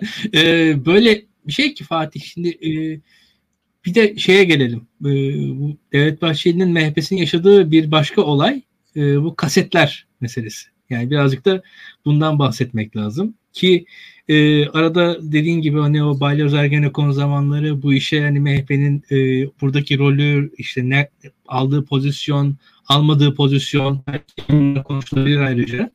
E, ama arkası, arkasından biz şeyi de gördük. Yani bu arka arkaya kasetler patlamaya başladı. Yani Milliyetçi Hareket Partisi'nin böyle deve dişi gibi figürleri neredeyse e, haklarında kasetler ve bir, iki, üç, dört, beş on bir tane falan olması lazım. Yanlış hatırlıyorum. Belki bilmiyorum. Yani on olabilir, on bir diye gibi geliyor aklımda.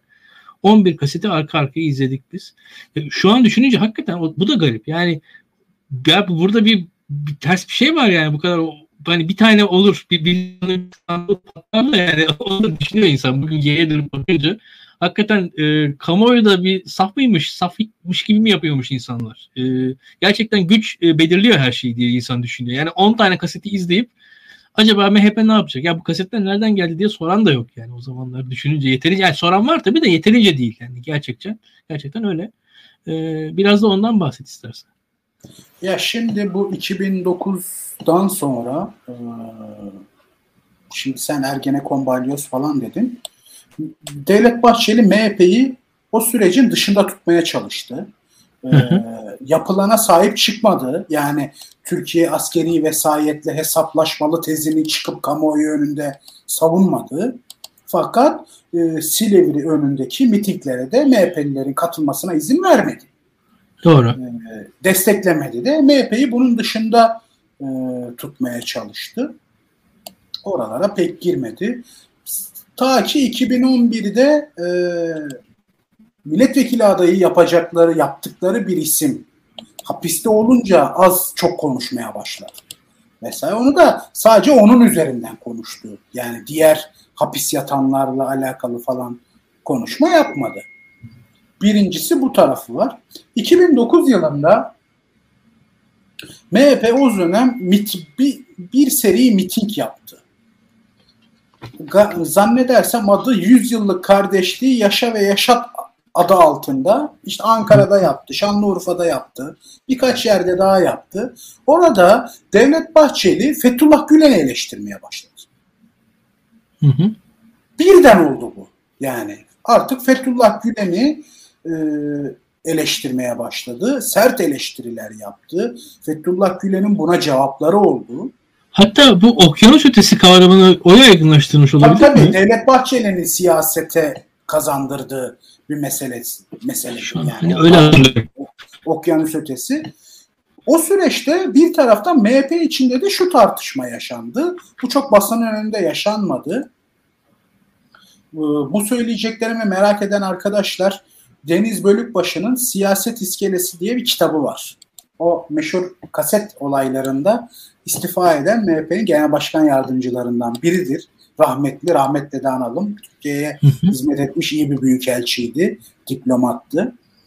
Orada e, tabii Deniz Bölükbaşı o dönem M H P'nin genel başkan yardımcısı ve M H P'yi takip edenler bilirler, ya gazeteciler özellikle, Devlet Bahçeli'nin konuşma metinlerine çok ciddi seviyede katkı sağlayan bir isim aynı zamanda. Yani konuşma metinleri Deniz Bölükbaşı'nın e, kaleminden çıkan metinlerdi. Tamamı olmasa bile ciddi siyasi çerçeveyi koyan oydu. Ve Deniz Bölükbaşı artık Türkiye'nin bir e, Fethullah Gülen meselesi olduğu tezini savunuyordu. Yani bu Türkiye'nin önünde bir mesele, siyasi iktidarla ittifak halindeler ve bizim en önemli rakiplerimizden biri de artık Fethullah Gülen. Bunlar tehditler Türkiye için.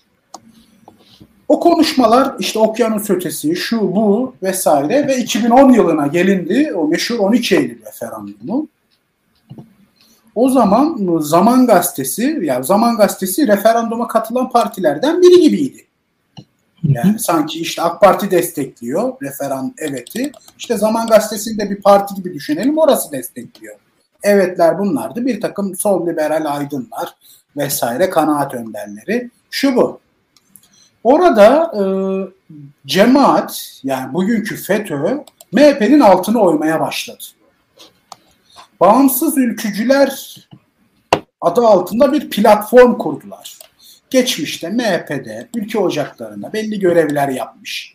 Artık M H P yönetimiyle ilişkileri sorunlu, M H P ile bağ kalmamış isimleri gazetelerde, televizyonlarda konuşturarak, belli söyleşiler, konferanslar onlara düzen. düzenlettirerek ve bir gazete sayfasında bunların üst tarafta bağımsız sol aydınlar, alt tarafta bağımsız ülkücüler platformu diye iki ayrı sütun oluşturarak işte yüzlerce isim vesaire, işte bunlardan biri de Mümtaz Türkeney'di. O dönem zaten kendisi Zaman Gazetesi'nin yazarıydı falan. Artık M H P ile karşı karşıya, fiilen karşı karşıya gelmişti Fethullahçılar. Zaten iki bin ikiden İtibaren e, Fethullahçıların bürokraside belli makamlara hızlı bir şekilde yerleşmesi en çok M H P'yi tehdit etti. Yani M H P'nin e, özellikle orta kademe bürokrasideki ülkücüleri tehdit eden bir şeydi. Onlar tasfiye oldu, yerlerine Fethullahçılar yerleştirildi. Zaten kavganın öncesi biraz da odur. Yani ilk hedefleri e, bürokrasideki ülkücü kadroları tasfiye etmekti Fethullahçıların zaten. iki bin onda referandumda yeniden karşı karşıya geldiler ve iki bin on birde genel seçime giderken hatırlarsanız bir anayasa meselesi vardı. Türkiye'nin yeniden işte bir sivil, çoğunlukçu, çoğulcu, demokratik bir anayasa yapması lazım. Bunun için AK Parti'nin anayasayı değiştirebilecek kuvvette mecliste temsil edilmesi lazım. Bu nasıl olabilir? Bu iki türlü olabilirdi. Ya bugünkü H D P'nin o dönemki öncülü B D P'nin desteğiyle bir anayasa değişikliği yapabilirdiniz. O da üç yüz altmış yediyi bulur mu bulmaz mı, o da çok tartışmalı bir şey. Ya da M H P'nin baraj altında kaldığı, M H P yani AK Parti, C H P ve B D P'nin mecliste temsil edildiği bir senaryo.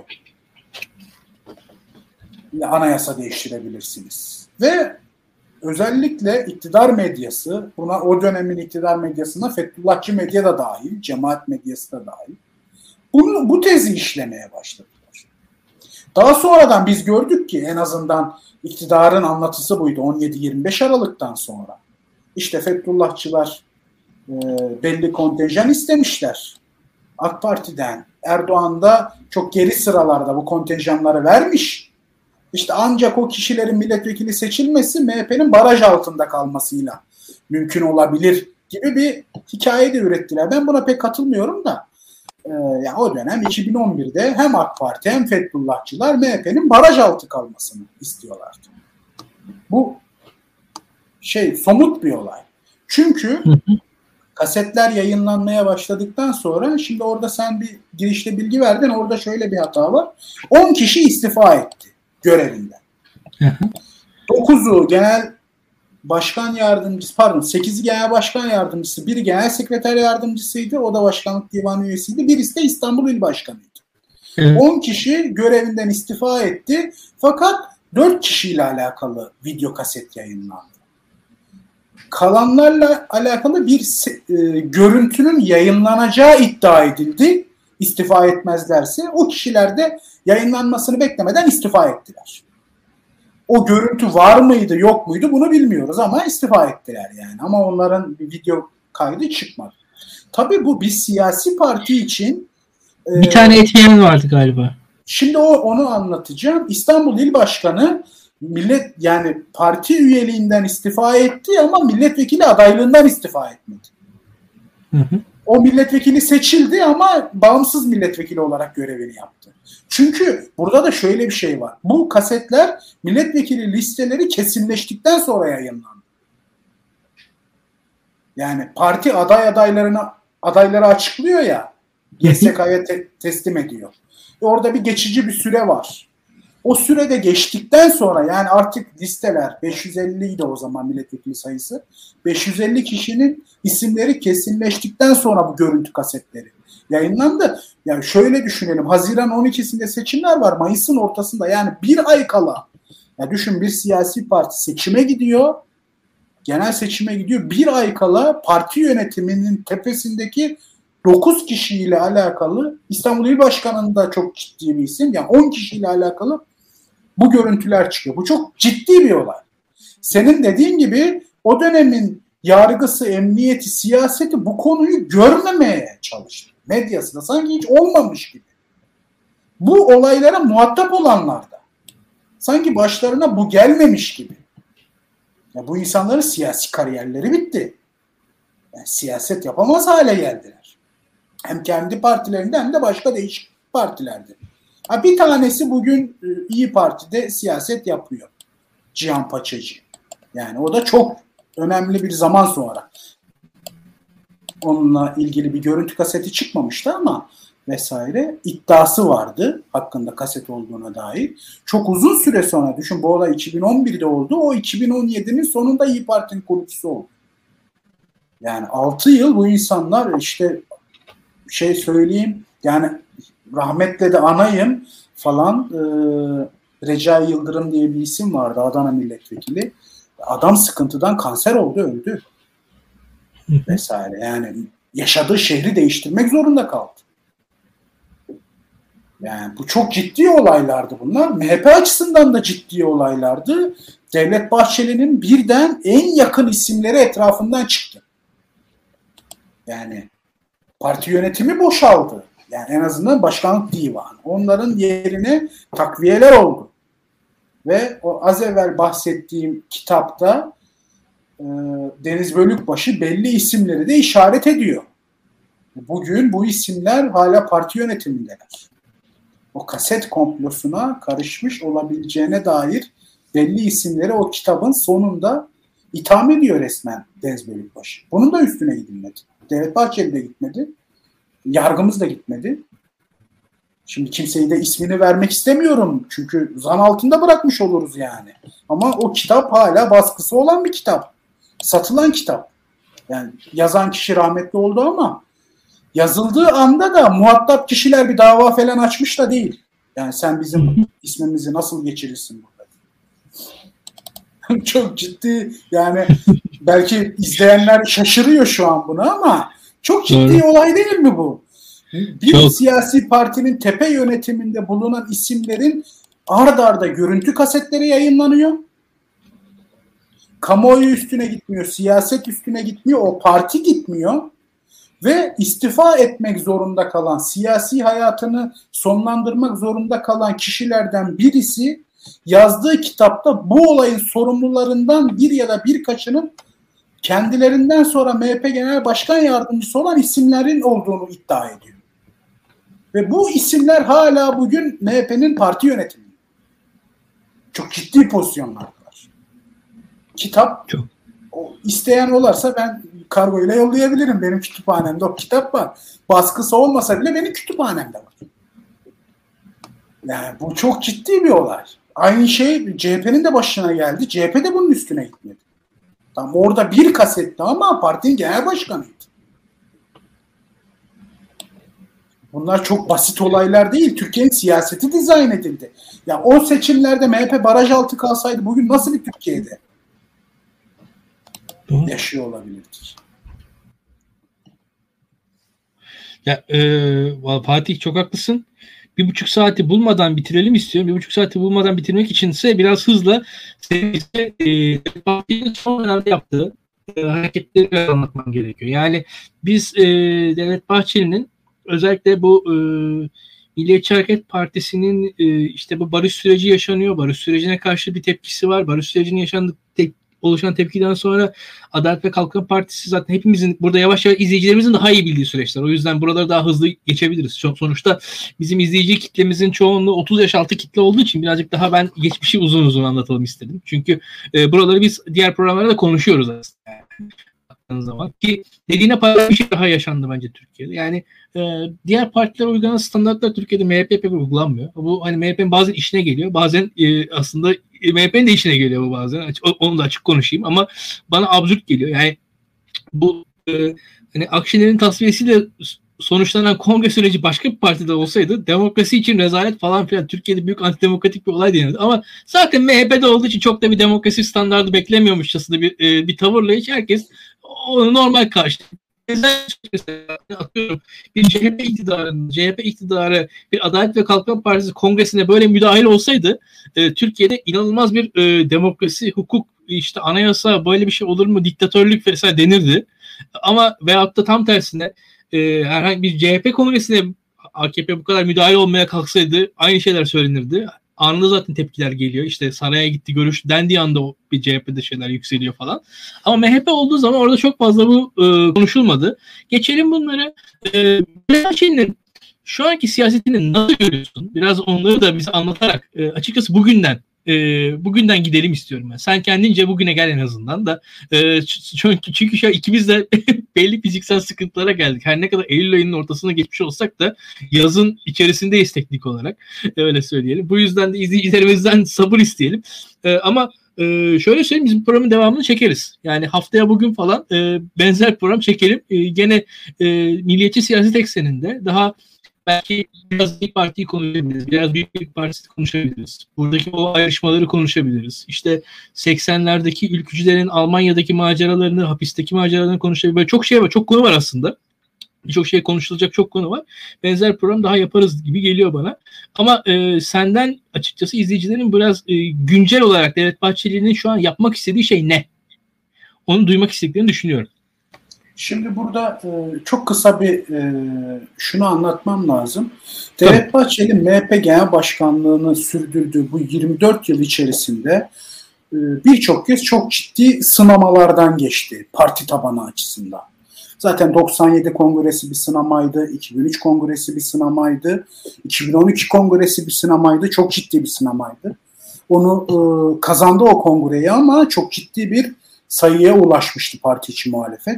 Yani bin iki yüz delegenin beş yüzüne etki edebilir hale gelmişti. Mesela bu da çok kamuoyunda konuşulur bir şey değildir. Kendisi de konuşmaz zaten falan. Arkadaşlarımız belki de ilk defa benden duyacak. iki bin on iki kongresinde M H P içerisinden bazı isimler Meral Akşener'e genel başkan adayı yapmak istedikleri söylediler.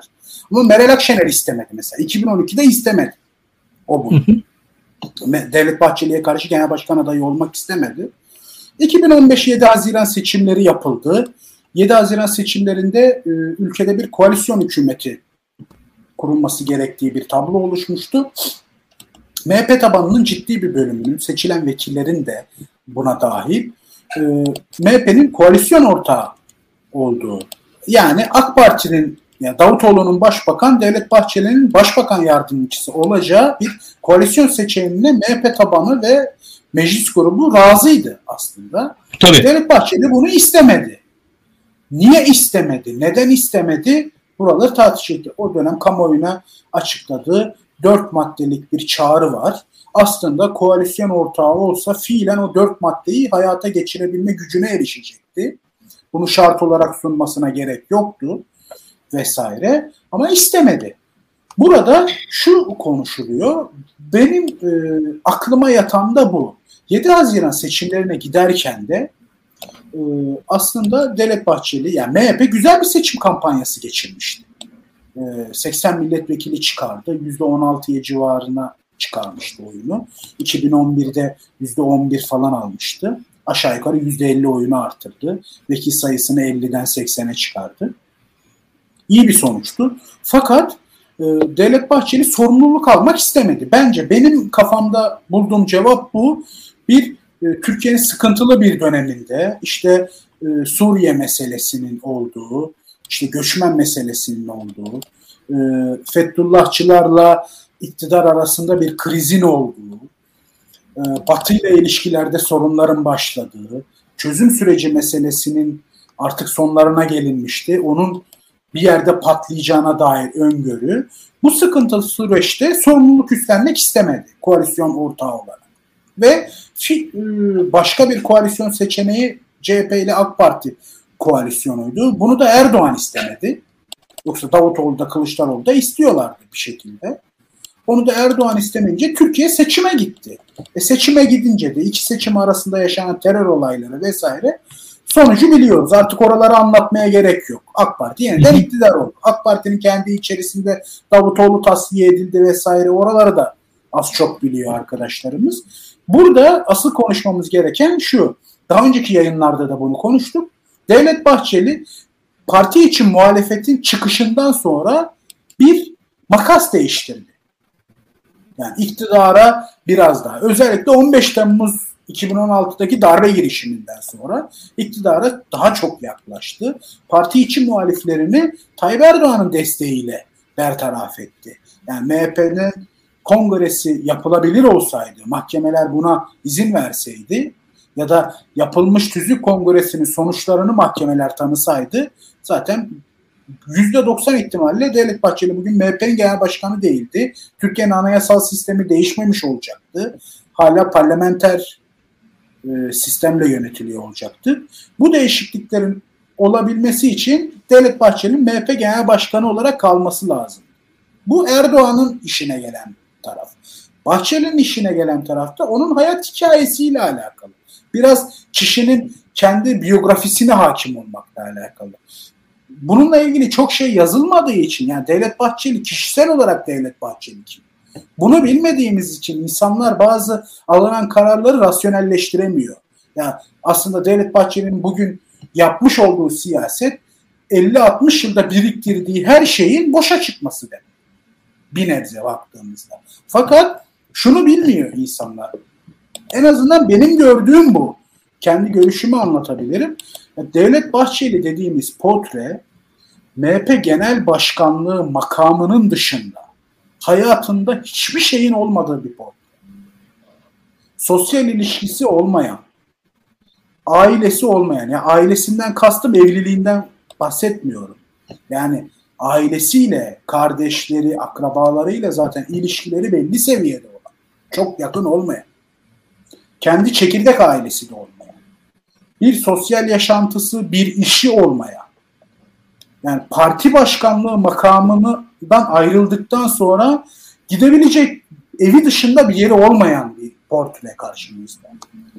Bunu da anlamak lazım. M H P Genel Başkanlığı makamını Devlet Bahçeli'nin elinden almak demek, onun hayatını elinden almak. Parti içi muhalefetlerin beklemediği buydu. Yani her şeyi bekliyorlardı. Delege sayısını hesap ettiler, onu tutu şey yapıyorlardı. Karşılıyorlardı. Oradan yana bir tehdit yoktu. vesaire. Hukuk tarafında cari hukuk işleseydi yine bir sorun yoktu.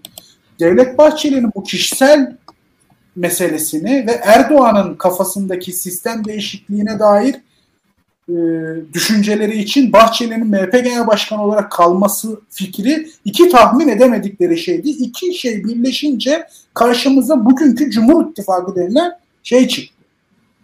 Bundan sonra da artık Devlet Bahçeli'nin yapacak bir şeyi yok. O M H P'nin kurumsallığını parti olarak kendi genel başkanlığında devam ettirebilmesi için bir meşruiyet alanına ihtiyacı var. Meşruiyet alanı Erdoğan'ın Cumhurbaşkanlığı makamında kalması onun için. Ve onu oraya taşıyan partinin Devlet Bahçeli ve M H P olması M H P'ye birçok alanda fayda sağlayan bir şey. Yani İktidar yönetim anlamında M H P bir sorumluluk üstlenmiyor. Çok tahmin edildiği kadar, konuşulduğu kadar üst kademe bürokraside çok ciddi M H P'li insanlar da görmüyoruz. Fakat ama o iktidar ortak ortağı olmasının özellikle medyada çok işine yarayan bir şey. Yani o medya desteği var kamuoyuna ulaşma anlamında ve e, şunu da keşfetti Devlet Bahçeli. AK Parti seçmeninden en azından bir bölümünden destek alabildiğini fark etti. Şu taraftan. Yani ben sizin asıl meselenizi çözerim. Yani Erdoğan'ı iktidarda tutarım. Orada bir problem yok. Fakat siz de meclis seçiminde beni güçlendirin. Bunu tabii direkt kamuoyunun karşısına çıkıp bu şekilde söylemiyor ama yapmış olduğu siyasetle Erdoğan'ın seçilip seçilmemesi tereddüdü yaratmıyor. Onu destekliyor. Ama AK Parti seçmenin ciddi bir bölümünü de iki bin on sekizde kazandı. Nasıl kazandı? İktidar nezdinde oluşturduğu meşruiyetle kazandı ve iktidar medyasının Bahçeli'yi açtığı alanla kazandı. Ve şöyle düşün, bir insan ve bir parti hakkında iki bin on altıdan sonra yani Türkiye'nin bütün meseleleri güvenlik meselesi, güvenlik olayı bunlar olurken o parti bütün siyasi önceliklerini bırakmış, Türkiye'nin çıkarı, bekası için her şeyi kenara bırakmış, bunun için mücadele ediyor. Bu ortamın oluştuğu bir dönemde Devlet Bahçeli için muazzam bir algı bu. Aslında beka dediğimiz hadise çok farklı bir şey. O kendi başkanlık, genel başkanlık makamını korumak için yapıyor bunu ama kamuoyu en azından AK Parti tabanına farklı bir şey gösterildi. Bu da Devlet Bahçeli'nin işine geldi. Yani bugünkü olanla bunu bunun için sürdürüyor bugün. Yani başka bir izah yapamıyorum. Yani benim gördüğüm en azından bu. Bunun dışına çıkıp bir izah yaptığımızda komple teorisi yapmaya başlarız. Şunun için yapıyor, bunun için yapıyor diye söyleyebileceklerim bunlar. Hı hı. Ya açıkçası genel hatlarıyla e, senin tezlerine ben de yakınım. Tabii bunlar dediğimiz gibi yani tarih biraz şey e, hani hayat daha doğrusu geleceğe doğru yaşanıyor. Geçmişe doğru bakabiliyor belli noktaya kadar ama yakın geçmişi henüz daha tam anlayamıyoruz. Belki zaman geçtikçe daha da iyi anlayabileceğiz. Bütün bunların ötesinde e, yayınımızı birçok insan izledi, e, takip etti. Hele hele banttan daha da güzel izlenir bu yayın. Ben onu tahmin edebiliriz. Özellikle hızlandırırsanız çok daha hızlı izlerseniz çok zevkli olur bu yayını izlemesi. Onu tavsiye edebilirim tüm izleyicilerimize. Beğenmeyi, paylaşmayı unutmayın arkadaşlar bu yayını. Altlarına yorum yapın. Ee, bakın ne, neyi eksik söyledik, neyi fazla söyledik onlardan bahsedin. Ee, bu yayınların e, arada devamı gelecek. Yani muhtemelen hatta haftaya pazar falan yapabiliriz böyle bir yayın. Eğer Fatih uygunsa bu saatlerde. Daha hafif saatlerde öyle söyleyeyim. Ee, ki gene... E, Gene ülkücü camia, gene milliyetçi çevreler üzerine biz konuşacak bir şeyleri Fatih'le beraber karşılıklı konuşuruz, seçeriz. Biliyorum iyi oluyor. Biraz dediğim gibi ben mesela bugün hakikaten oturdum, biraz ders çalıştım. İşte birkaç e, yakın tarih kitabını aldım, okudum ve orada şeyi gördüm.